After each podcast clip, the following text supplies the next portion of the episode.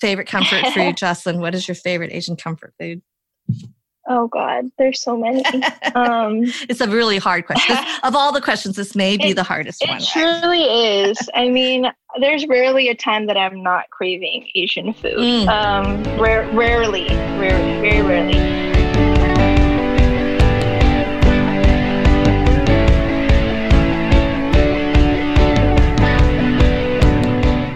Hello, and welcome to Someday is Here, a podcast for Asian American Pacific Islander women on our ethnic journey and leadership.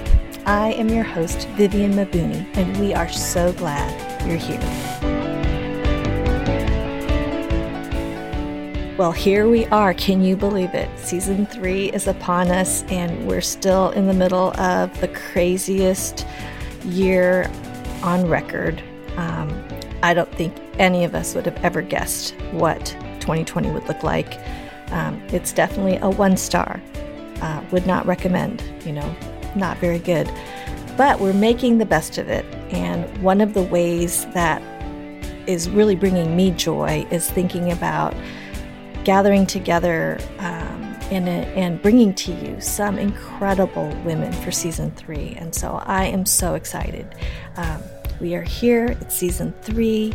Someday is here, and um, I'm so thrilled for our team expanding. We will have Elise Zumi. She is she received her master's degree from UCLA in Asian American Studies, and she is the brilliance behind the Did You Knows. Um, I'm so excited because not only do we want a space for Asian American Pacific Islander women, AAPI women, to explore the journey of living uh, biculturally or in many cultures, but also um, the dream and the hope is that Someday is Here would be a resource place where we would have some robust uh, learning going on about culture and history. And so I'm excited for Elise to be joining us as well. Um, all of the things that we've been talking about will be found in the show notes, which I'm excited will continue to grow and um, evolve. And um, I'm just, I'm so glad you're here. So please keep sharing the podcast with your friends. It's been so fun to see how the podcast has been reaching farther and further. Um, and just the feedback we've received has been so encouraging. So thanks for being here. And today's guest is Jocelyn Chung, and she was born and raised in Southern California, and she's the proud daughter of Taiwanese immigrants. And we talk all about that today um, in her journey. Uh, Jocelyn is wildly talented. She is the brains and the heart behind our Someday is Here logo, and she goes into detail explaining the textures and the colors and why she chose what she chose and the, the meaning behind all of it. And it's just so beautiful. I cried during our interview after she shares about her journey. Um, honestly, I really can't tell you how much I enjoyed hearing from Jocelyn. And I think about who she is and I think about all that she has yet to do. And I just cannot, I cannot stand it. It's so great. So enjoy today's show.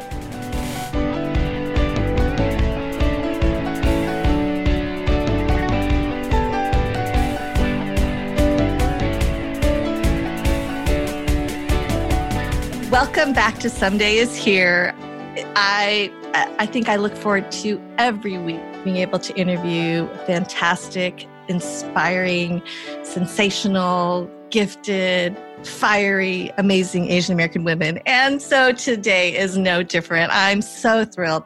I've actually, truth be told, have been trying to get Jocelyn Chung on this podcast from season one, but it's finally happening. And Jocelyn, as you heard earlier in the intro, she is a graphic designer and artist. She's the beauty and brains behind our Someday is Here um, design, which is so fabulous. But she has such a rich story and legacy. And I am just so thrilled, Jocelyn, for you to be here. So thanks for joining us. Yay. Thanks, Viv, for having me. This is really exciting. Yeah. Oh, I love it. Well, we're just kind of pretending, you know, we're still all in shelter in place. We're kind of pretending we're having a boba together. Yes. On an afternoon where it's warm here in Southern California. So that is so great. Well, Jocelyn and I know each other from, I'm trying to think like when we first met. Do you, can you remember? Um, I, I just knew because everyone would talk about like, oh, do you know Viv?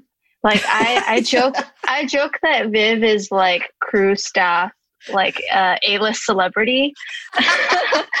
and so when I came in as an intern, I was like, oh, who's Viv? And it's like, oh, you have to know Viv. Like, oh, you have to meet her, you have to meet her.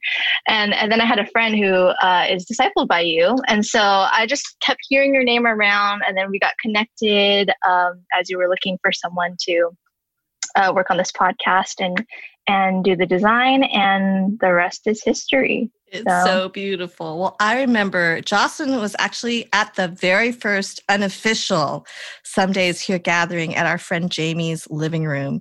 And I remember, Jocelyn, you were sitting on the couch and you had your iPad out and you took notes. it wasn't even the iPad, it was actually pen and paper. Yeah. Muji pen. Was it a Muji pen? It, it, wasn't a Muji pen, but it was a Japanese pen. Okay, so Japanese pen, but she just in a blank, like no lines, just like a cream colored, really nice paper.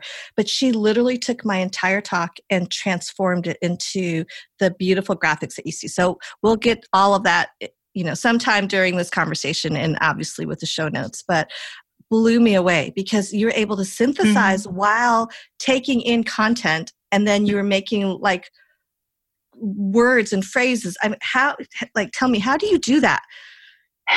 Because you do that regularly. I've yes. seen you do that with Truth's Table. I mean, you just, mm-hmm. how do you do that? Tell me the process a little bit. It's, it's uh it's years and years of doing this so um, i first learned like cursive and handwriting and stuff from my mom my mom uh, homeschooled us when we were younger. And so she'd always make it really, really important that we had to have like really good handwriting and like the, the, the cursive had to look like really perfect and angled the right way. Um, and I really fell in love with handwriting. And over time, it just became like it was in the beginning, like a lot of kids, like doodling your notes for mm-hmm. school, doodling your notes for class, for AP Lit, for AP US, you know, just like different things in high school. And then it transformed into like, oh, I really love doing this. I'm just going to start taking notes this way. Um, and I remember seeing uh, Stefan Kunz, who he's a lettering artist from Switzerland. And he had this Bible journal in which he just had uh, these full pages of notes of like, oh, I read this chapter in mm. the scriptures, and then I just copied every, like, wrote out everything that I learned in that page, I was like, that's amazing. So in 2015, that's when I first bought my own journal to start doing mm-hmm. that. And then I mm-hmm. just started doing it for everything. And over time, over the last five years, it's been a, a really cool process of learning how to think quickly about composition, to internalize mm-hmm. information that I'm getting, but also to communicate it in a way that both expresses how I felt when I received the information, but also mm. articulate in a way that is uh, digestible for someone who's reading it. So over wow multiple, multiple times of doing this, it's just gotten a lot easier. And now we're here. So now I have wow. an iPad. and now you have an iPad. And I've seen you actually, I just, I, will watch you, you know, you're just kind of, you, you just kind of get into this zone. And I'm like, uh-huh. I can't wait. I yeah. can't wait. I can't wait. so, so, oh, I love it. Well, before we go into your journey, I would love to, mm-hmm. for our Someday's Here listeners, like, you know, I yeah. have had so many people ask me like who is the brilliance behind the design the you know the background so tell me a little bit of when you were creating like we got together you and mm-hmm. i at starbucks of course and i kind of laid out some you know vision for what we were hoping to have for this this community and the vision mm-hmm. for asian american women and leadership and ethnic journey and so you came up with mm-hmm. this incredible design i'd love for you to like pull out like mm. what you were thinking and what the mm-hmm. symbols meant. So go for it. Just I'm so excited. Yeah.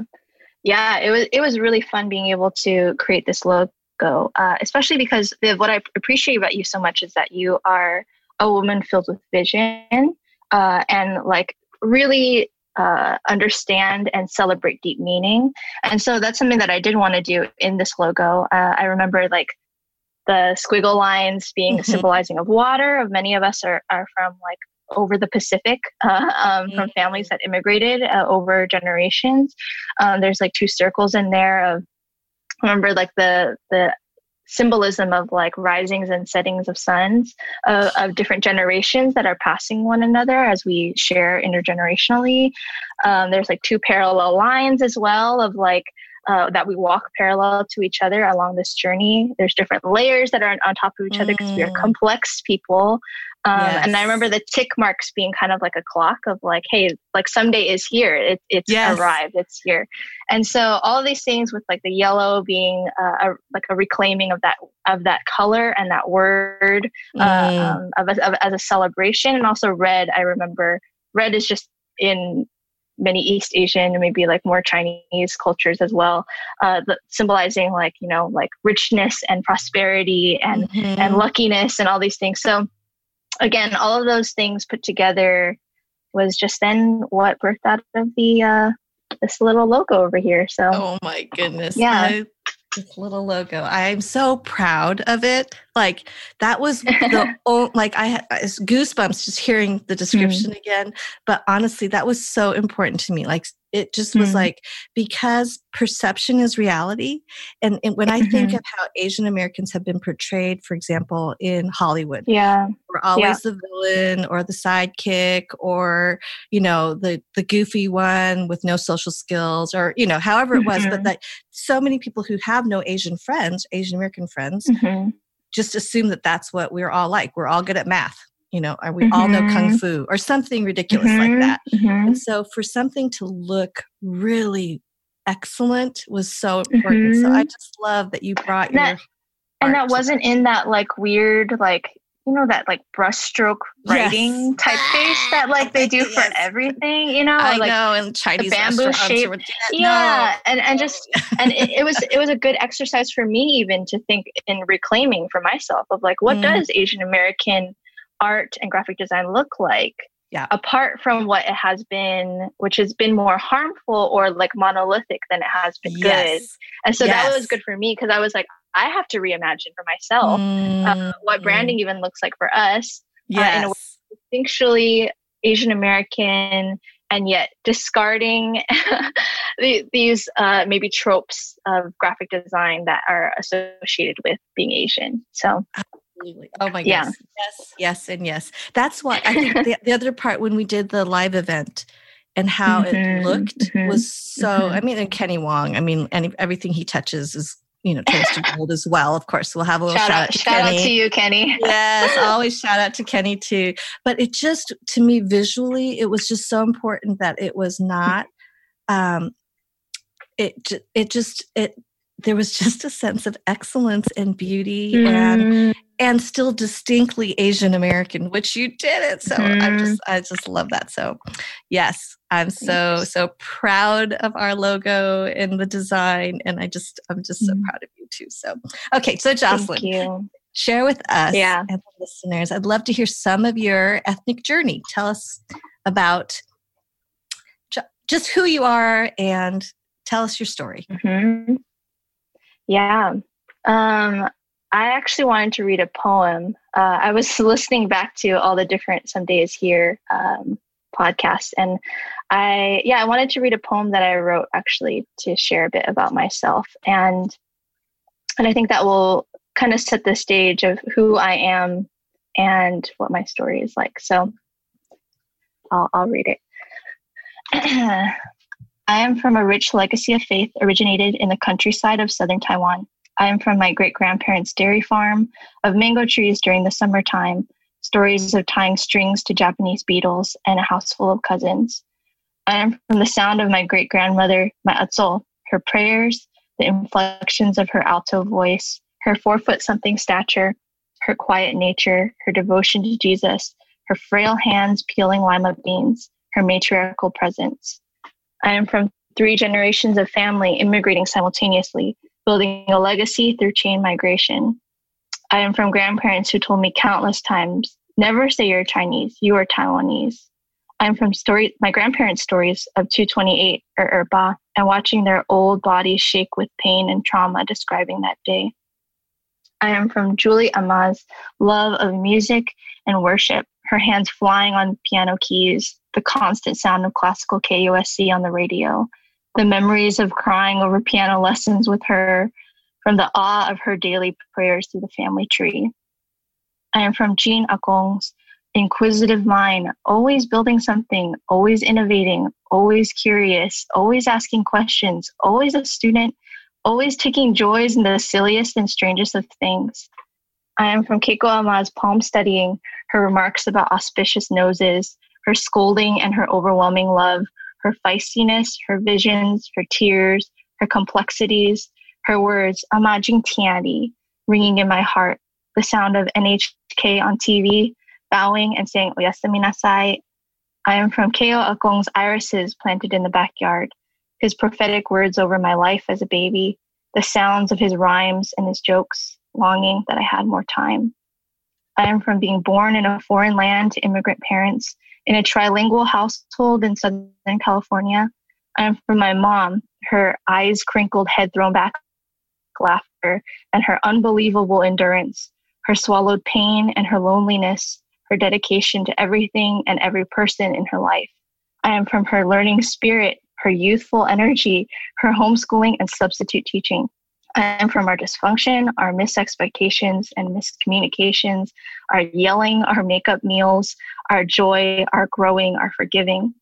I am from her handwritten notes packed inside lovingly assembled lunches, endless platters of cut fruit and smells of mosuitam rubbed on my chest at night.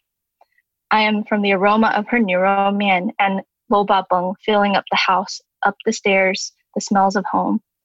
I am from her years of caretaking, of sacrifice, of gentle touch, and handwritten letters tucked away in backpacks and suitcases.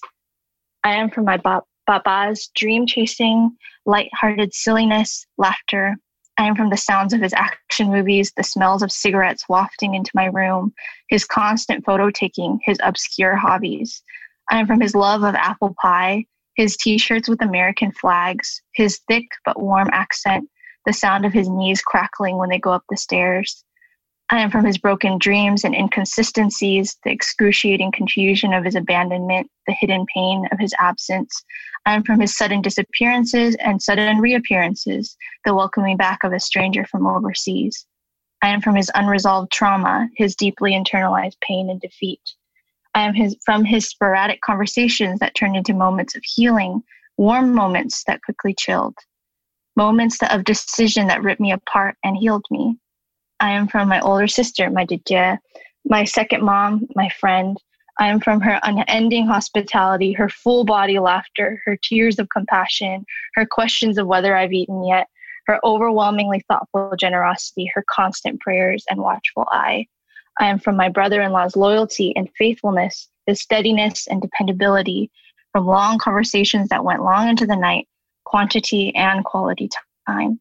I am from my older brother's endless facts and knowledge, his dependability and advice, his hidden care through his sacrifices, late night texts, chopping it up.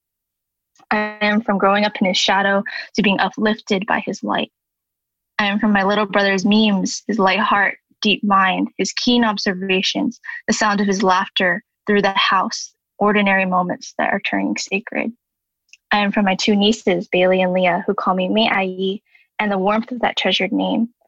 I am from their purity of compassion, their young and inquisitive hearts, their ability to observe and generos- generously give, the sound of them singing, their uncontrollable joy. I am from moments silently coloring with them, soothing my moments they have to me, moments I felt broken and overwhelmed that were restored by their presence. I am from a family tree that stands like a sequoia, loud laughter, with the house brimming with cousins and generations, the sound of the words Wakarikong. I am from names, oral stories, and full lifetimes in my bones, breath, and being. I am from their dreams yet to be realized, pain yet to be healed, and hope that lives on in my very existence. wow. I I remember you sharing that off your phone in Starbucks and my eyes welling up with tears. And once again, I can't like it's you just oh, you just captured so beautifully so many nuances. So thank you. That was just mm-hmm. incredible, Jocelyn. Really, really grateful. Oh, so good.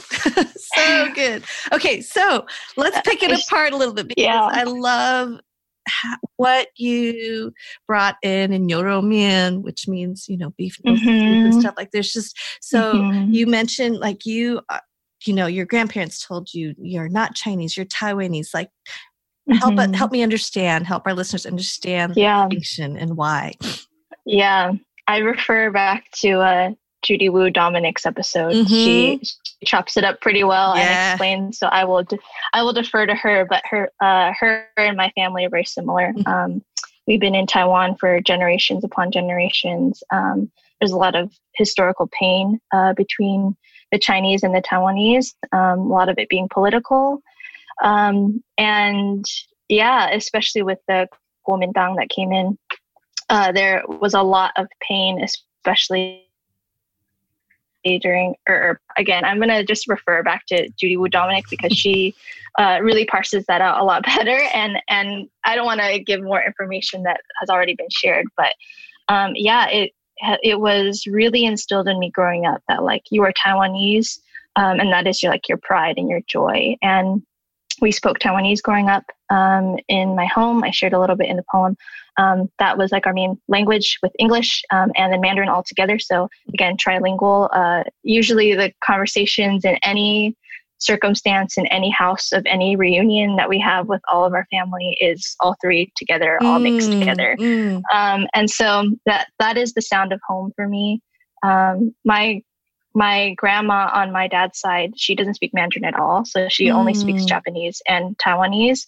And so, because of that, uh, and growing up with her being five minutes down the road, uh, the my siblings and I all learned Taiwanese for, through that for, for that mm-hmm. reason to be mm-hmm. able to communicate with her. And so that that is the sound of home. That is, uh, in many ways, what I'm proud of of being Taiwanese is that um, yeah, Taiwanese Hokkien is like the the language of resistance, mm. um, the language of, of when the Chinese came in saying like you can only speak Mandarin. Um, they they continued to speak on this language that is not written, mm. and it's a mm. dialect, and and it's dying in Taiwan now because of of years and years of trying to wipe out this language. But there's kind of a rebirth that's happening, and mm. and so I have a lot of pride as as a young 24 year old, you know, mm-hmm. who's uh, in the newer generation, um, carrying on within me this language uh, that really unlocks something for me every time it's mm. spoken. So, mm. yeah. That is so beautiful. There's something so powerful about language.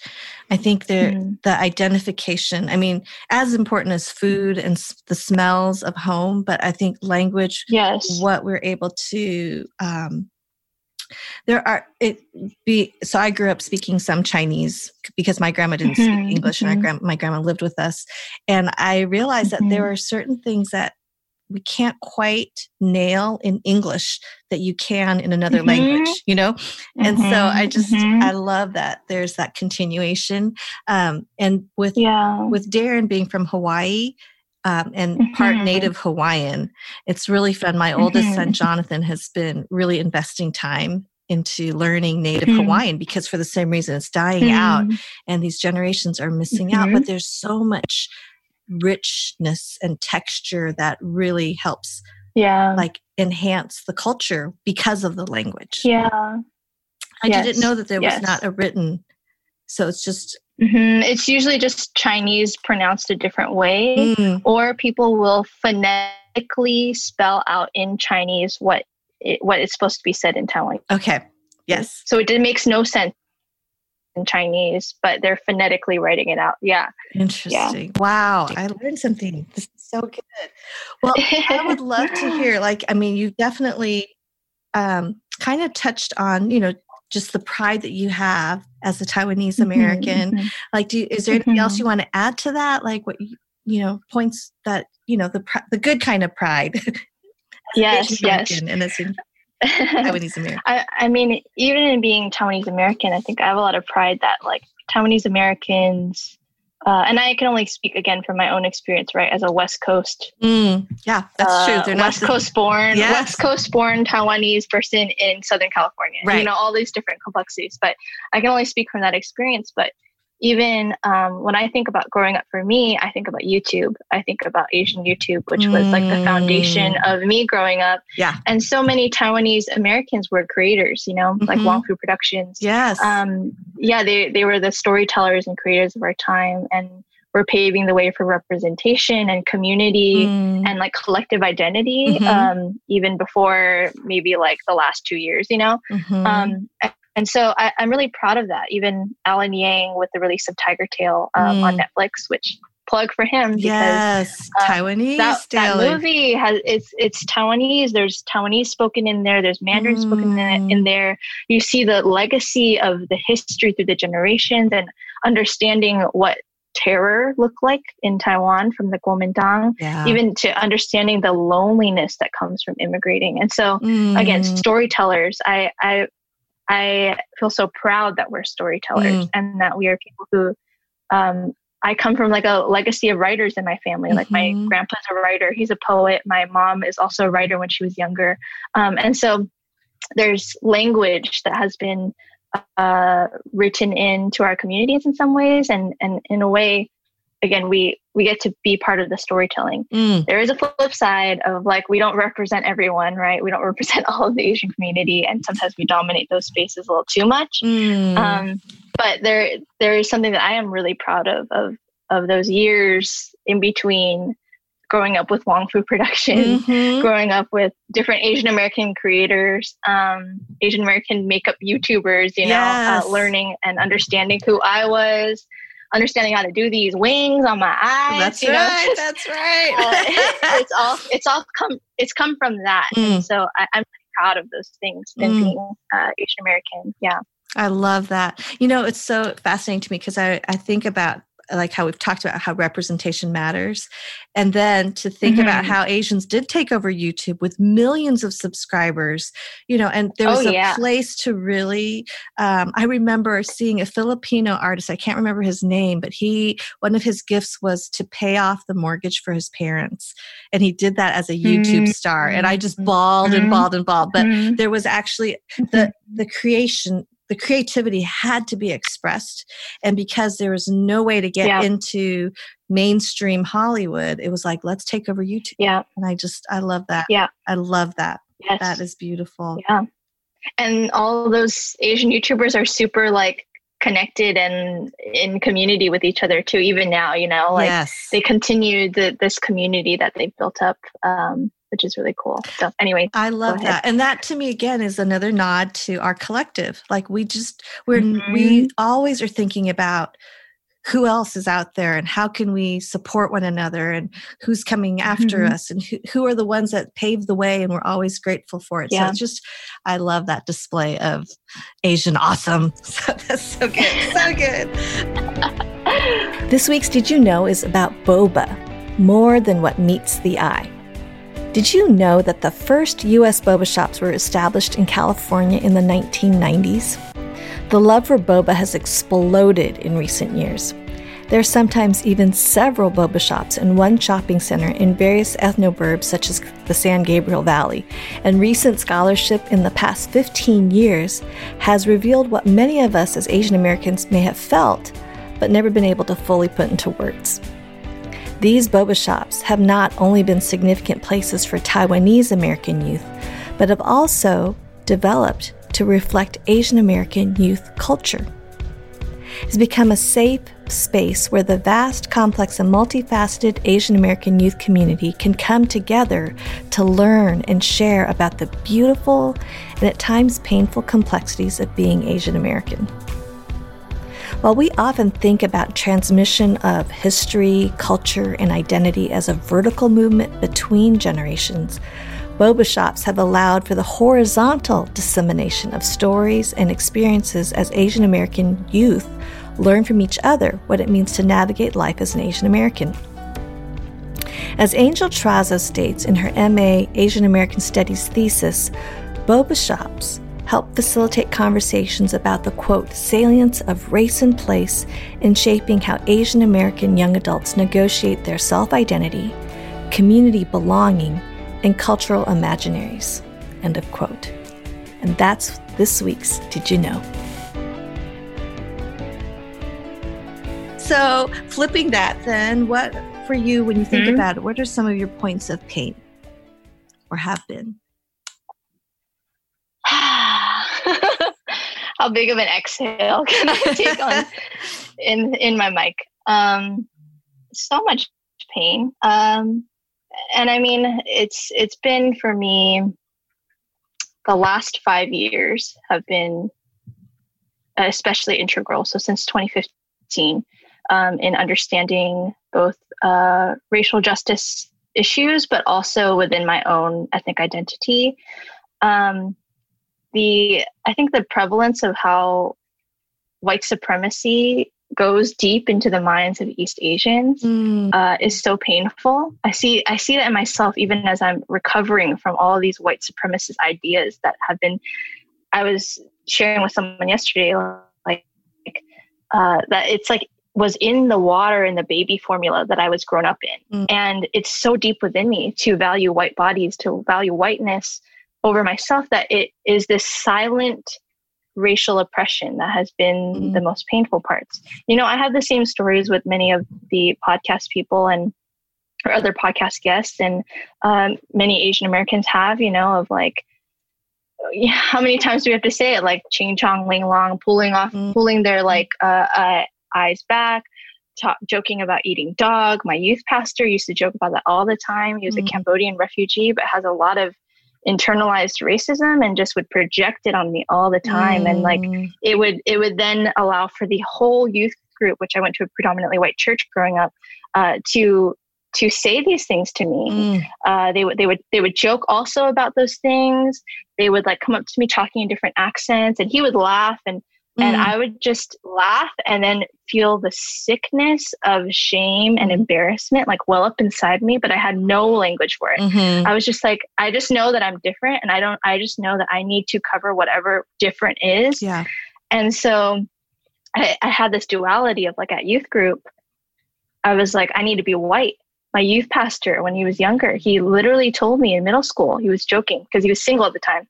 He was like, Jocelyn, if it ain't white, it ain't right mm-hmm. like about his dating life mm-hmm. and and i i laughed and even now i look back think back and these are beloved people in my mm-hmm. life right mm-hmm. i still have relationship with them beloved people they've formed me um, in so many ways they they were mentors to me um, and yet they have caused me some of the most deepest areas of mm-hmm. pain and growing up in this very white um, evangelical environment and so things like that. I mean, the eyelid things mm-hmm. of like uh, years and years of just trying to like rub and rub at my eyelids until they creased and trying to make mm-hmm. sure that they were perfectly creased.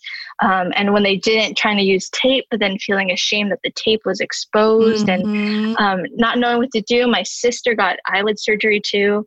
And so, how do you capture how much pain there is? And the continued, I think, the silent oppression of uh, erasure, which is the pain of Asian Americans, which is continually being erased, yeah. um, and being and even self erasure. Yeah, like I don't even deserve to have my story being told. Mm-hmm. I don't even mm-hmm. deserve to take up space. Mm-hmm. Um, I don't deserve for you to listen to this podcast. You know, yeah. just all these different things with, within ourselves that we're like, do people even want to hear our stories? And mm-hmm. uh, it's this heavy weight of pain that comes from white, suprem- white supremacy uh, that tells us our story doesn't matter, our trauma, um, and even through the the legacy of cultural values too, right? Of our parents and grandparents and great grandparents went through so many different painful things, like I shared in my poem. Mm-hmm. Um, that they they still don't know. It's hidden pain to them. Yeah. Um, until you you bring it out and it's like oh this had, has been intact for like 90 years. Yeah. This whatever pain that they've and and that's in my being too. Mm. and so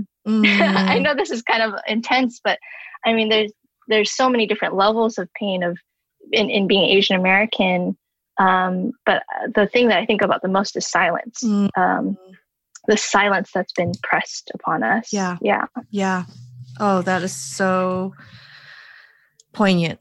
And I I I think it's it's really one I'm one of the biggest pieces of feedback that I get from listeners to our podcast are the mm. Asian American women mm. who say, "Yes, you are just describing my lived experience, but mm. I never mm-hmm. had words. Mm-hmm. And I think you did just that just now. And I just think there's just a lot of heads nodding, mm. like, okay, I get what you're talking about and and that it is and it's just you're not alone you're not alone but but sometimes we'd be left to feel that way and then it's that awkward like haha but no that wasn't funny you know and trying to mm navigate that and i think one more layer on top of that growing up with immigrant parents, they didn't have the wherewithal to yeah. help navigate that. So I just think no. even the language barrier and some other things, but it's like mm-hmm. I just didn't mm-hmm. have resources, and I think our uh, there's a whole generation without the um, ability to navigate that. You know, like I think mm-hmm. you know, hopefully with my own children, they've had a little bit more navigation because I have at least lived mm-hmm. experience mm-hmm. to help them walk through that. But that's not necessarily the yeah. case for the first generation or earlier generations. Totally. So that makes so much mm-hmm. sense. Yes, mm-hmm. for sure, for sure. Yeah. Wow, that's so good. Well, um, I would love to hear just for you kind of some of your North Stars or leadership principles of what you have kind of absorbed or mm. really um, admire or want to pass on or hope to live by. So the floor is yours. Yeah. Thanks. Um, man, there's so many things. And again, I feel so young in these conversations about leadership. I still feel like one who is taking in so much information, you know, and, and learning and, and even growing into my own leadership. And um, a few things I think about is that um, I mean, a, a basic thing is that like you as an Asian American woman can and will be a leader. Mm. That's like so simple, but um, I grew up genuinely believing that was not ever going to be possible for me, mm. um, and grew up diminishing and suppressing that within myself. I was like, I have leadership capabilities, but but no, no, no, like mm. it's not me. Mm. It's you know, like uh, like don't put me in the spotlight. Like my leadership no no no like i'm not a leader mm. um and like you are a leader and it does not mean that it's countercultural to your values to who you are to be a leader and mm. uh, even when i think within my family my like east asian values are very often patriarchal right but within my family it's it's a matriarch mm. we always define it by my atzo my great grandma mm. who you know she she is the matriarch of our family and then through my grandma and then through my mom mm. and so we have these strong women that i've been defined by my whole life in which i'm like well but why weren't they ever asked to pray hmm. they weren't asked to pray or to to like share or like you know speak during family gatherings and stuff but they are our leaders mm. and so you as an asian american woman first of all like you can and you will be a leader mm. um, another great piece of advice that I have gotten that I'm still wrestling with is like ruthlessly destroy your pride and ego, even as you claim your calling. Um, and that's it's hard because again, sometimes as Asian Americans, we diminish our voice, diminish our own appearance, and all of these things. And yet, at the same time, how do we learn to also root out pride as mm. as leaders because the best leaders are humble leaders. Yeah. The best leaders know how to give a proper apology. Yes. Um, that's another piece of advice. There's I'm astounded by how few leaders know how to give a true apology. Yes. And um, if anything, devote yourself to learning how to apologize properly, mm-hmm. um, to really hear and to grow in emotional awareness and understand how to ask for forgiveness, mm. uh, under, understand how to claim when you have um, yeah when you've messed up mm-hmm. when you've mm-hmm. caused harm mm-hmm. uh, whether or not you intended it to just just acknowledge and empathize and repent and and yeah and i think that that is something that i've learned a lot um, especially recently through the many different uh, women in my life who have been mentors and also different men who have been such strong mentors to me as well like these are the lessons that i've continued to learn from them as i've grown into my own leadership and my own voice. Mm, that's so good.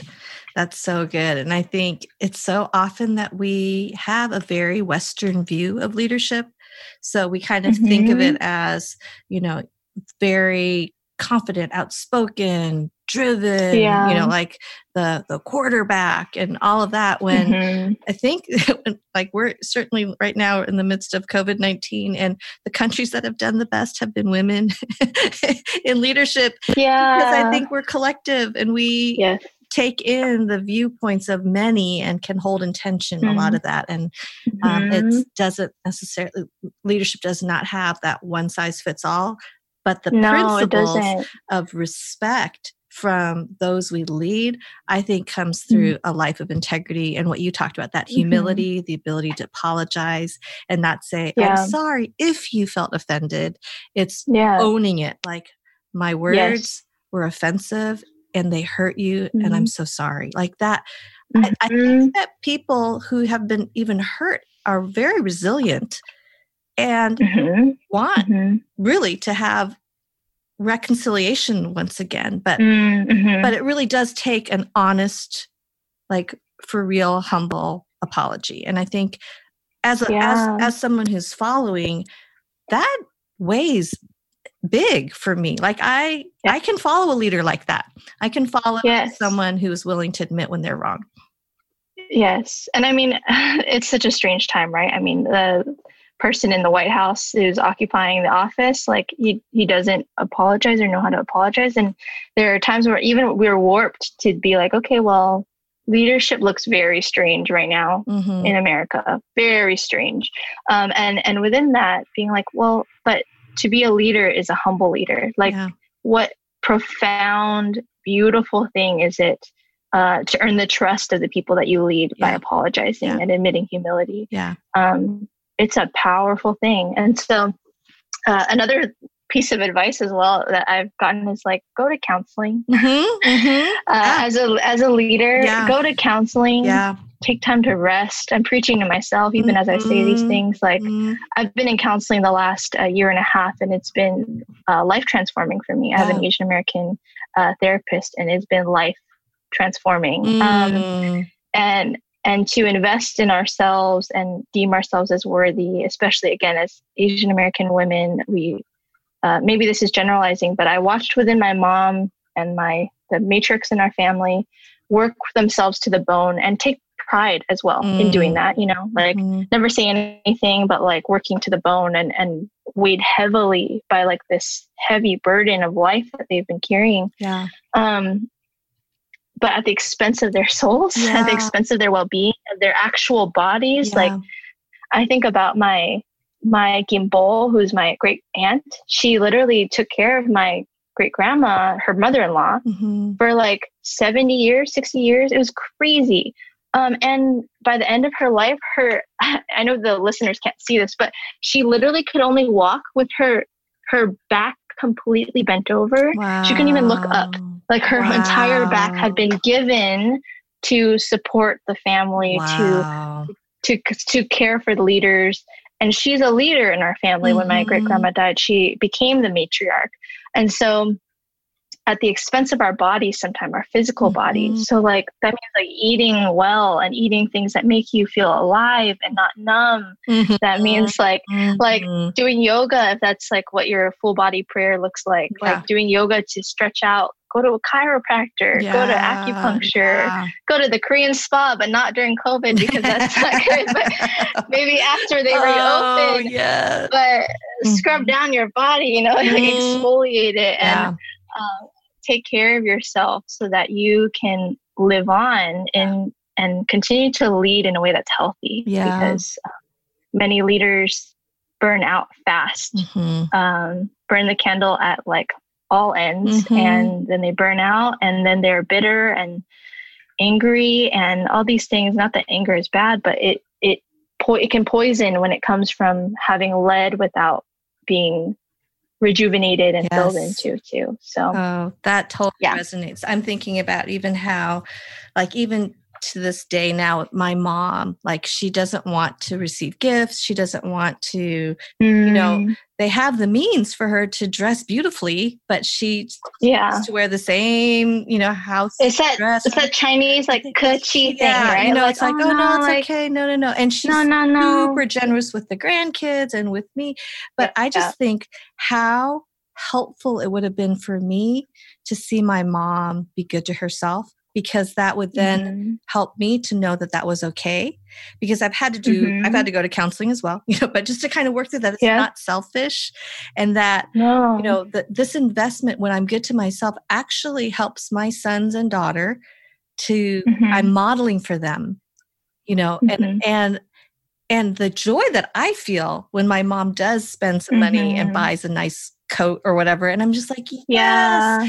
thank you. Yeah. So it's like, as my daughter sees me choosing to dress nicely or put makeup on or get my hair done or anything like that, I feel like it gives her the freedom to realize that this is okay to do. And those are soul nourishing yes, things. Yes. And we model yeah. that. So that would be our mm-hmm. like you know a little free free takeaway for listeners but you know if you struggle with doing because it's like as a mom i would sacrifice mm. you know for sure mm. and so mm-hmm. it's not an issue at all that anyone else in my mm. family go to therapy but to yeah. spend that kind of yeah. money on me just feels like oh yes. should be going towards meat or mm-hmm. you know rice or something for the family you know just uh-huh. ridiculous where, uh-huh. where i'm yeah, not actually getting a bigger picture that the healthiest me is actually going to help serve my family in a way. Amen. So, yes. Yeah, yeah. So, no, that's a yes. great word. That is a really great word.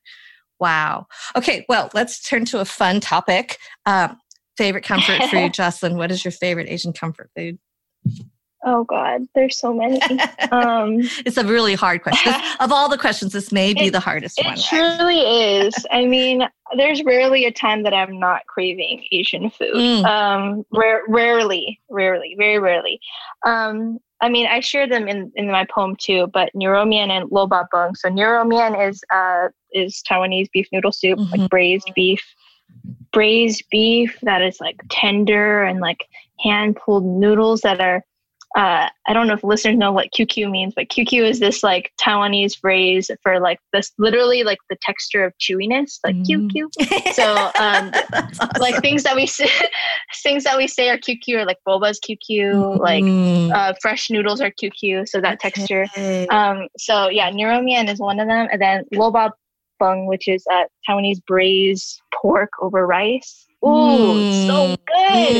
Uh, mm. just like fresh bowl of rice with like fluffy like little rice pieces and then and then like the minced pork or like big chunks of pork and then the sauce that just like like glazing all over the rice. Ooh, it's so good. Oh my um, goodness. Yeah, that is those are my favorite. And those just remind me of home because my mom would make those so often. Mm-hmm. And again, the smells of it in the house um, are really comforting to me. So whenever I'm sad, um, it's the it's usually those foods that like bring me back to life. Yes. Uh, so oh, those are yeah. so great. Those are so great. Have you learned how to yum, make yum. it yourself?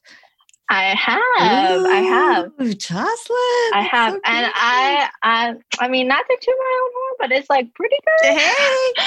it's not that my mom my mom said it was good. So I was like, wow. I mean I've made it. If my mom thinks it's good. She's like, oh, it's better than mine. I'm like, okay, no, it's not better than yours. It tastes, it tastes different. It has like, it has like her love put in there. Yes. I, I don't have the mother's love piece yet, so maybe once I'm a mom, that will somehow get transferred Infused into my recipe. into the broth. yeah, yeah, yeah. Yes, oh yes, oh yes. Goodness, that's so great. Well, we will definitely need to eat that together at some point here. I would love, love, things. love that.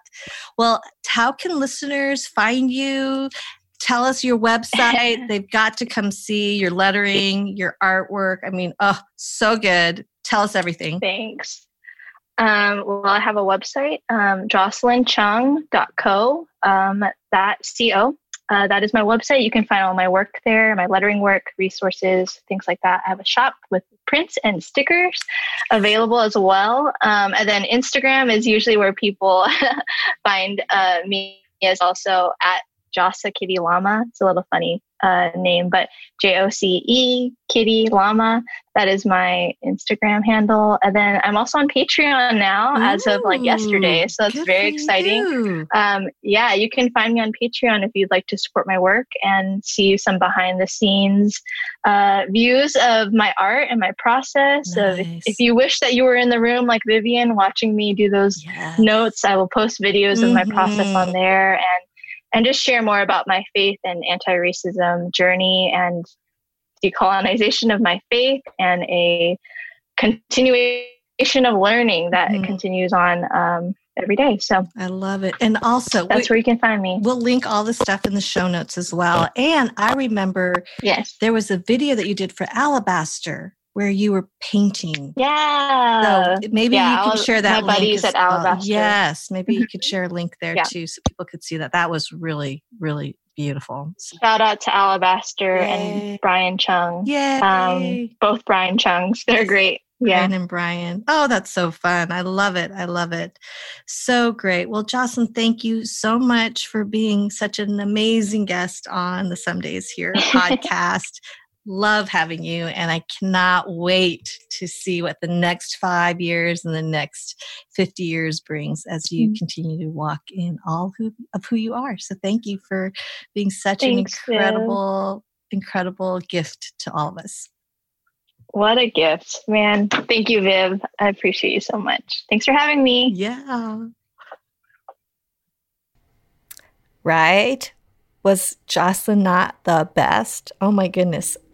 24 year old, fiery, fierce, fabulous Jocelyn. Um, my call to action for all of you listening today is go and check out her work.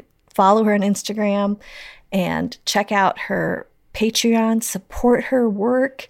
Um, go over to her, her website and order some stickers and prints. Um, let's just rally behind Jocelyn with all we've got.